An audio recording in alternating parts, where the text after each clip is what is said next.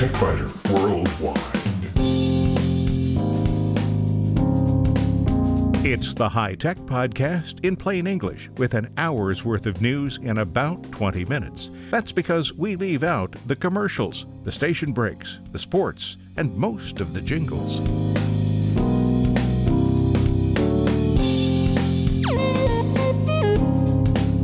Podcast number 680 for the 14th of February 2020. This week, Windows 7 reached its end of life recently, and Microsoft will end support for Office 2010 in mid-October. Let's take a look at your options for when the time comes. In short circuits, if you've ever tried to delete or rename a file only to have Windows refuse, LockHunter can save the day. Microsoft has two utilities that keep system files in good shape. Using them occasionally is wise. One of the easiest ways to share information is with a PDF document, and Windows 10 makes the process even easier. In spare parts, only on the website, Russian and Japanese scientists say a new material can extend the life of solid-state devices in high-use applications. What do people do at the Super Bowl? Well, most of them seem to use their phones a lot. And 20 years ago, Corel Corporation had previewed a Linux version of its graphics applications. The effort was not exactly a big success. It looks like Office 10 is about to join Windows 7 over in West Nowhere Land. Not everybody likes changes, and a substantial number of people detest software as a service from companies like Adobe and Microsoft. That may explain why older versions of Microsoft's Office suite are still in use, even the decade-old Office 2010. Microsoft will end support for Office 2010 on the 13th of October 2020, and that means users will no longer receive security patches, program updates, or support of any sort. If you plan to stick with Microsoft, some reasonably priced options do exist. Other organizations offer Office suites, or you might decide to just stick with Office 2010, no matter what. There's a bit of irony here. TechBiter Worldwide articles typically begin on a Windows computer, either in UltraEdit Studio, which is a text editor, or in Microsoft Word 365. Of course, that's a word processor. The articles are then ported to Adobe Dreamweaver CC, and they're recorded using Adobe Audition. Well, UltraEdit Studio has a perpetual license that provides updates at no costs forever. Both Microsoft and Adobe products are provided as a service. So the irony? Well, it's that I wrote the article on a Mac using the open-source Atom text editor instead of Office 365, even though Office 365 is installed on the Mac. So let's consider your options for October 2020 and after. There's Microsoft with an Office 365 subscription, Office 365 Online, or Office 2019, or something else. Or you could just choose to do nothing. We'll start with the Microsoft options. The Office 365 subscription seems to be the best option for those who depend on Office applications and who also have family members who also need the programs. Office 365 Home costs $100 per year. Office 365 Personal is $70 a year. Office 365 Personal is intended for one person who wants to install the Office suite on all of their devices, a PC, Mac, Android, and iOS. It includes Word, Excel, PowerPoint, Outlook, Publisher, and Access. Publisher and Access, though, can be installed only on Windows computers. Those who have family members that need access to the applications on their own devices will be served better by the Office 365 Home package. That's because it offers the same applications on the same devices, but it allows up to 6 people to install the applications on each of their devices. So a family of 4, for example, would pay the equivalent of $25 per person per year. Microsoft's free cloud-based Office 365 Online might be an option for some. It includes web-based versions of Word, Excel, PowerPoint, and OneNote. OneNote is not included in Office 365 or Office 365 Personal, but Outlook, publisher, and access are omitted from Office 365 Online. The web-based Office apps are about on par with those provided by Google or Zoho or others. They're adequate for basic needs, unlikely, though, to suit those who need more powerful functions, and the lack of Outlook might be a deal killer. Now, I mentioned that OneNote isn't included in Office 365 or Office 365 Personal. That's because the desktop application has been discontinued. Instead, Microsoft steers those who want the application to their free online OneNote app.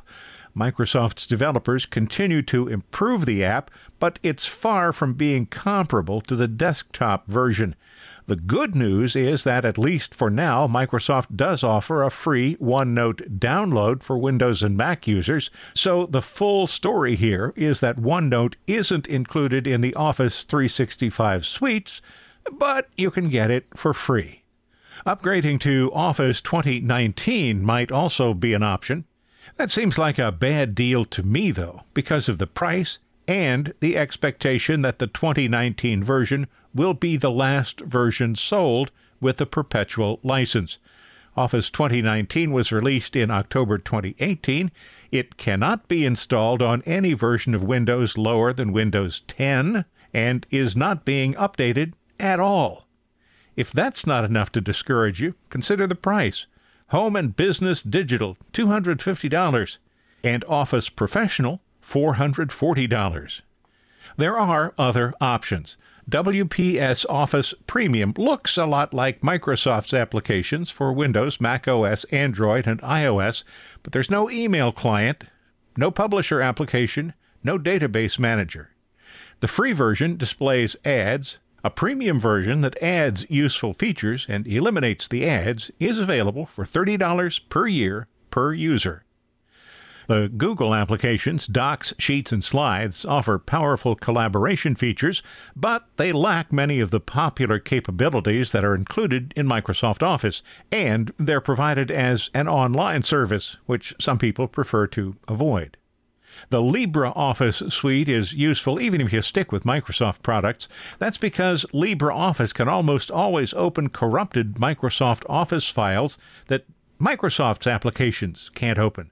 When a file causes Word or Excel to crash, opening the file in LibreOffice Writer or Calc and then saving the file in Microsoft format might recover the file and eliminate the need to reconstruct work. Also, unlike some of the other competitors, LibreOffice does include a database manager. And there is that one final option. It's the do nothing option. If the Office 2010 feature set meets your needs now and you're not concerned about security issues that out-of-date applications might cause, just continue to use the existing applications. The security issue is troublesome, though. Scammers target obsolete versions of software because they know those versions are still in use, and it's commonplace for outdated applications to be running without even the latest security updates provided by the publisher. So if you choose that option, be sure to download the last updates before the 13th of October, and then take extra cautions with any files you download or receive via email. If you find these podcasts useful, and I hope you do, might you consider a donation? There are no ads here, and support from listeners is the sole source of income. It's easy. Just visit the website and click the Donate button near the top of any page. You can make a one-time donation or schedule a repeating donation every month. I thank you. And so does the cat.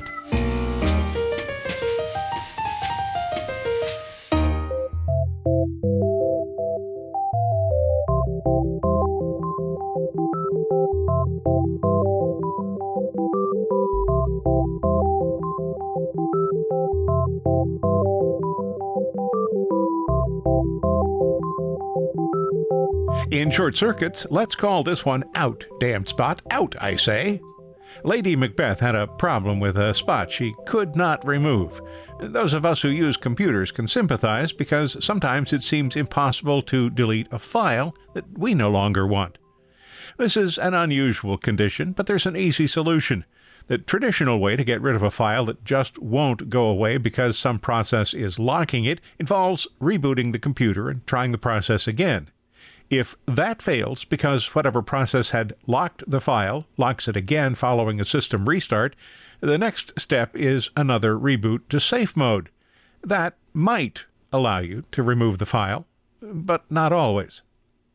LockHunter is a handy utility that's been around for more than a decade.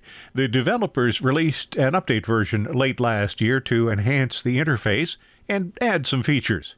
It's an application that I always install on my computers, even though it's one that I rarely need to use. There's a warning here, though, first. Never delete a file unless you know exactly what it is, what it does, and why you want to remove it from the computer. There's an old story dating back to the early days of Windows 3, and it's likely apocryphal, that involves some guy who discovered a bunch of huge DLL files, or maybe one called winword.exe. He needed disk space, and those files were consuming a lot of space, so he deleted them. The computer no longer worked. You don't want to be that guy. You do, however, want to be able to delete a file that you know is no longer necessary. It's a problem, though, when the file is locked and you don't know what's locking it.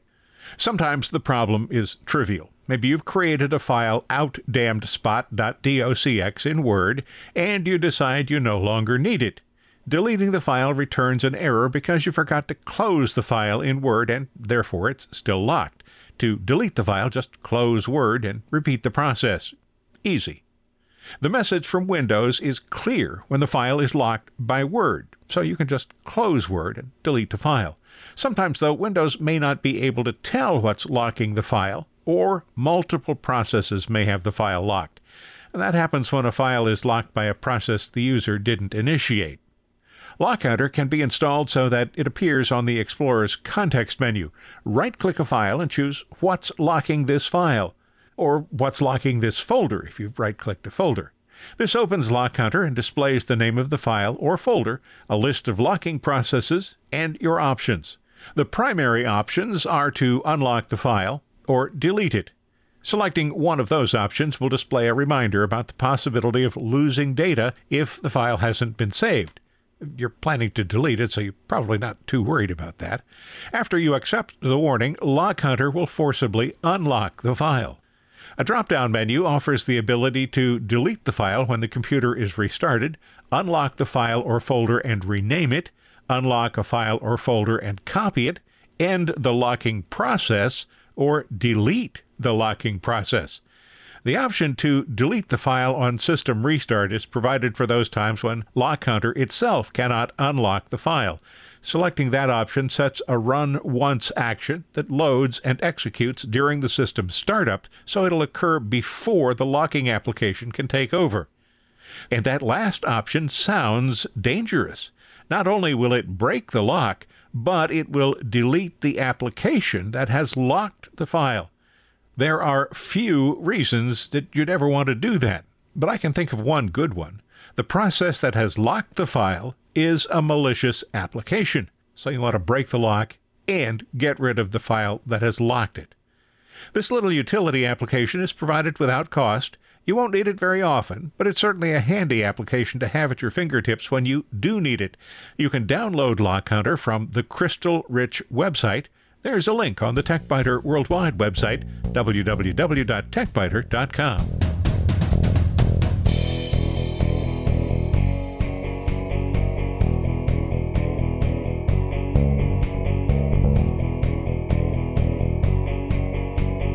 It's a good idea to check your computer's system files every now and then.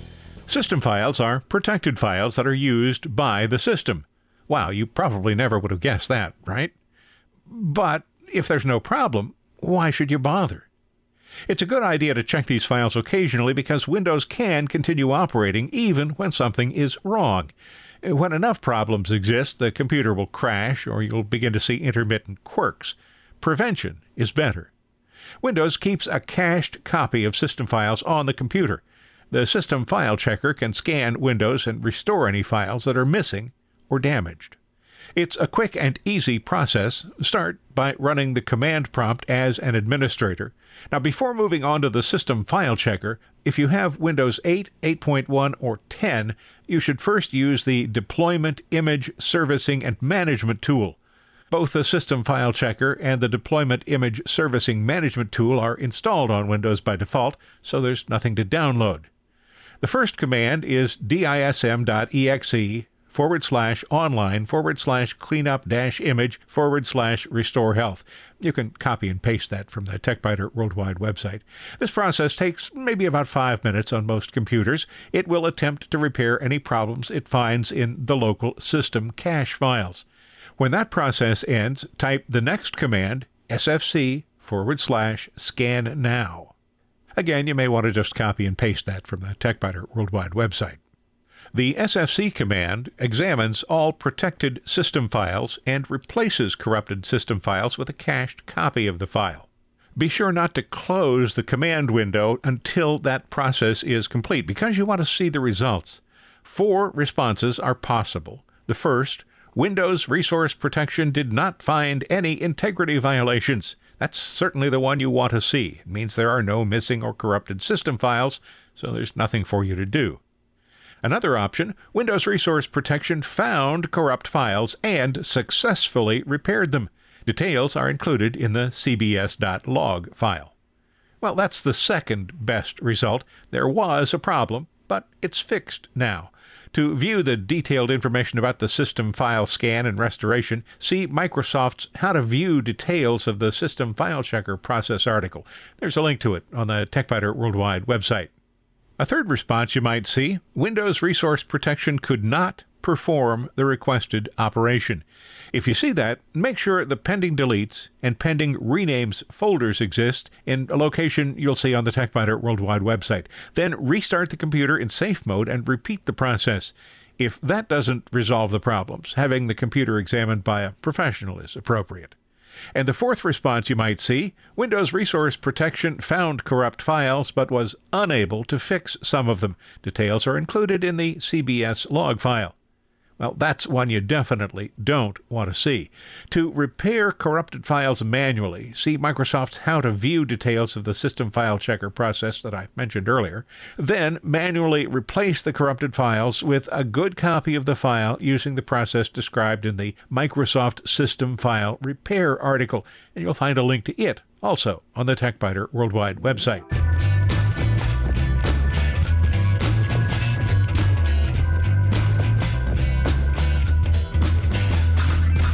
Sharing information that's on your computer can sometimes be a problem. Common programs such as word processors and spreadsheets create files that can be shared directly because all operating systems on all computer types have programs that can open those kinds of files. Difficulties arrive, though, with less common applications. Sharing information from a time billing system won't be easy unless the person who needs the file has the same application you do. The same is true if you need to send a sample document from a publishing application. If you use InDesign, you'll have direct access to Adobe's Acrobat application, but you may need to share information from an application that doesn't offer an easy way. Creating a portable document format file, PDF, is often the best way to share a file because Adobe's Reader application is free and nearly every operating system can display a PDF because Adobe created the format and then made the specifications public. Many email programs have PDF preview options too. By the way, PDF file is not redundant like DMZ zone, which would be demilitarized zone, or PIN number, personal identification number, and the La Brea tar pits, the tar pits. PDF is an initialism for portable document format, so PDF file is portable document format file. Not redundant at all. Now, aren't you glad we got that straightened out? But to get back on track, I've recommended PDF Creator from a German company, PDF Forge. That changed recently. The newly released version 4 generated frequent errors, even with very simple files, and then created no output. Uninstalling the application turned out to be difficult because it had included some unwanted applications, even though I explicitly rejected them during the installation process. Although I could have simply reinstalled version 3, I still had the download file for it. I didn't. So if you're using PDF Creator and you like it, I recommend not updating to the new version. If you'd like to be able to create a PDF document occasionally, but don't have an application like PDF Creator and don't want to install one, guess what? If you have Windows 10, you already have a way to create PDF documents. It's built right into Windows. The utility makes it possible to create a PDF document from any application that can print. Start by using the print function from the application. The example you'll see on the TechBiter Worldwide website shows Microsoft Outlook's print dialog. You'll be shown a list of all printers that Windows knows about. In the example you'll see on the website, the choices include Microsoft XPS, Microsoft Print to PDF, fax, two separate versions of a Canon printer, and Adobe PDF. Select Microsoft Print to PDF, then use the Properties dialog to set the basic print information as to whether you want the page to be portrait or landscape, then click the Print button. You'll be asked to specify a location for the PDF document, and the finished file will be ready for your use in just a few moments. There's no waiting for spare parts. Just check the website for this week's stories, which include Russian and Japanese scientists say a new material can extend the life of solid-state devices in high-use applications. What do people do at the Super Bowl? Most of them seem to use their phones a lot. And 20 years ago, Corel Corporation had previewed a Linux version of its graphics applications. The effort was not exactly a big success.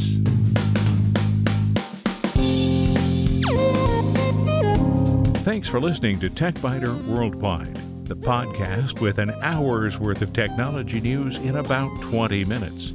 I'm Bill Blinn. Be sure to check out the website, www.techbiter.com. And if you like, send me an email from there. See you next week.